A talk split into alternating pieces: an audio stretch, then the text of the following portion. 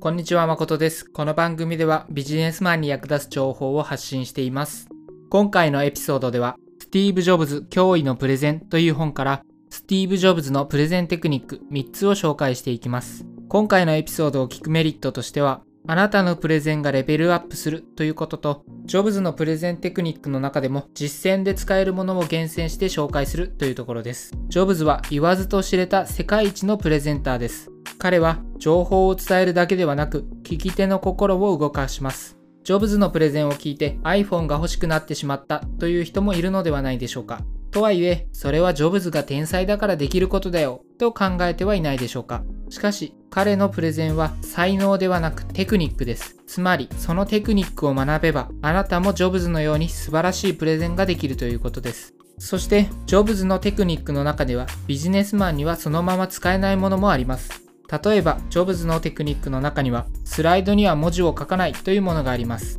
スライドは話の補助であり、内容は口頭で伝えるというテクニックです。これは全ての人にはお勧めできない方法です。例えば私の仕事の場合だとお客さんに自社の製品の説明を資料を使って説明するという時があります。そして説明の後その資料を社内で配布してもらい説明会に参加できなかった人にも資料を見てもらうという場面があります。この時資料だけを見て内容が理解できるようになってなければいけません。また説明会に参加していない人が最終決定者で参加者であるお客さんに社内で上司に説明してもらう必要があるという場面もあります。このように私の場合だとスライドには文字を書かないというテクニックは使えません。ここで示したように、ジョブズのテクニックの中には B2C では使えても B2B では使いにくいテクニックもあります。なので、今回のエピソードでは B2B のビジネスマンにも使えるテクニックを厳選して紹介していきます。では本題に入っていきます。今回のエピソードでは先ほども紹介したようにビジネスマンが使えるジョブズのテクニックを3つ紹介していきます。1つ目は聞き手にどんなメリットがあるかを伝えるということです。あなたの話がどんなすごいことであっても聞き手に何もメリットがなければ話を聞いてくれることはありません。例えばジョブズの例で言うとジョブズは商品がどれだけすごいかを話すのではなく商品があなたの生活をどう変えてくれるのかを伝えていました。このポイントに関してのやりがちなミスとしては次の2つがあります。商品の凄さだけを伝えるということと、これだけ言えばわかるだろうと考えてしまうということです。詳しく解説していきます。例えば、ここまでの話を聞いて、この商品を使うとこんなことができると伝えればいいんだねと勘違いされる方もいるかもしれません。しかしこれは間違いです。これは商品のメリットであり、相手のメリットではありません。本書にあった面白い例えを一つ紹介します。問題を提起せずに解決策から提示するのは、コップもないのにコーヒーはいかがですか？と聞くようなものという例えです。まずはコップ、つまり解決すべき問題を用意しなければいけないということです。まとめると、こんなことができるの前になぜこれが必要なのかを伝えましょうということです。やりがちなミス2つ目としては、これだけ言えばわかるだろうと考えてしまうということです。例えば人によってはこれだけすごい商品なんだからあれこれ言わなくてもこの商品のメリットわかるよねと相手に考えさせる人がいます。しかしこれは NG です。こちらからどんなメリットがあるのかを相手がイメージできるように明確に伝える必要があります。以上を受けてあなたがやるべきこととしては聞き手はなぜ私の話に注意を払うべきなのかを自問するということです聞き手に伝える以前に自分でも明確にできていない人も多いです。なのでまず自分の中で明確にしてからそれをどのようにして伝えるかを考えましょう。以上がジョブズのテクニックの1つ目の聞き手にどんなメリットがあるかを伝えるということです。次、ビジネスマンが使えるジョブズのテクニック2つ目としてはロードマップを示すということです。終わりが見えない話を聞くことほど辛いことはないですよね。今日は3つの話をします。などと言って話がどのように進むのかロードマップを示します。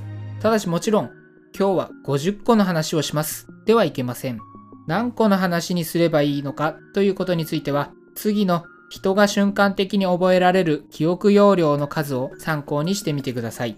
1956年にアメリカの心理学者ミラーが発見したマジックナンバーというものがあります。それは7プラスマイナス2です。つまり人によっては5つだし人によっては9つ瞬間的に覚えられるということです。しかし、これは限界ギリギリの個数です。もう少し少ない方が聞き手の負担は少ないです。ちなみに、ジョブズは3つを好んで使ったそうです。以上がビジネスマンが使えるジョブズのテクニック2つ目のロードマップを示すということです。次、最後3つ目のテクニックとして、数字に意味を持たせるという話を解説していきます。皆さんの中にも数字で示せと言われたことがあるという人は多いと思います。とはいえ、数字だけで示せばよいは勘違いです。数字で示すことは重要。しかし、数字だけで理解できるのはごく一部の人だけです。例えば、あなたは発電効率50%のソーラーパネルを開発したとします。しかしここで発電効率50%のソーラーパネルを開発しましたとだけ言っても、ほとんどの人はその凄さに気づくことはありません。そうなんだ、へーと言われておしまいです。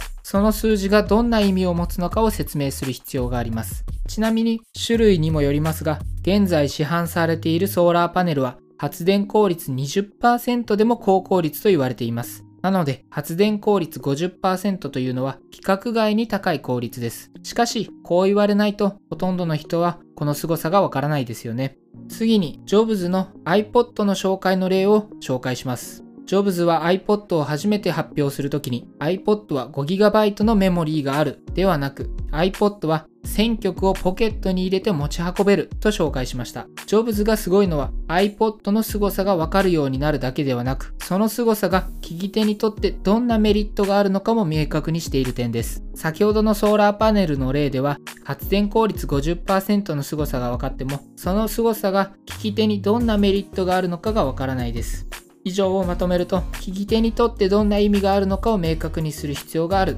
ということです。今回のエピソードの内容は以上です。今回のエピソードの内容を簡単に振り返って終了したいと思います。今回のエピソードでは3つのジョブズのプレゼンテクニックを紹介しました。その3つとは、聞き手にどんなメリットがあるのかを伝える、ロードマップを示す、数字に意味を持たせるということでした。それぞれ簡単に振り返ると、き手にどんなメリットがあるかを伝えるとはあなたが紹介するものがどれくらいすごいかではなくそれが聞き手にどんなメリットがあるのかを明確に伝えるということでした。2つ目のロードマップを示すとは終わりが見えない話を聞くことほど辛いことはないですよね。なのであなたの話がどのように進んでいくのかを示すということでした。最後3つ目の数字に意味を持たせるとは、数字だけで理解できるのは一部の人だけです。その数字が聞き手にとってどんな意味を持つのかを説明するということでした。内容の復習は以上です。それでは今回も最後まで聞いていただきありがとうございます。このエピソードが役に立ったと思ったら Twitter などで拡散していただけると嬉しいです。また、ご意見ご感想がある場合は概要欄にリンクが貼ってあるハテナブログにお願いします。ではまた次のエピソードでお会いしましょう。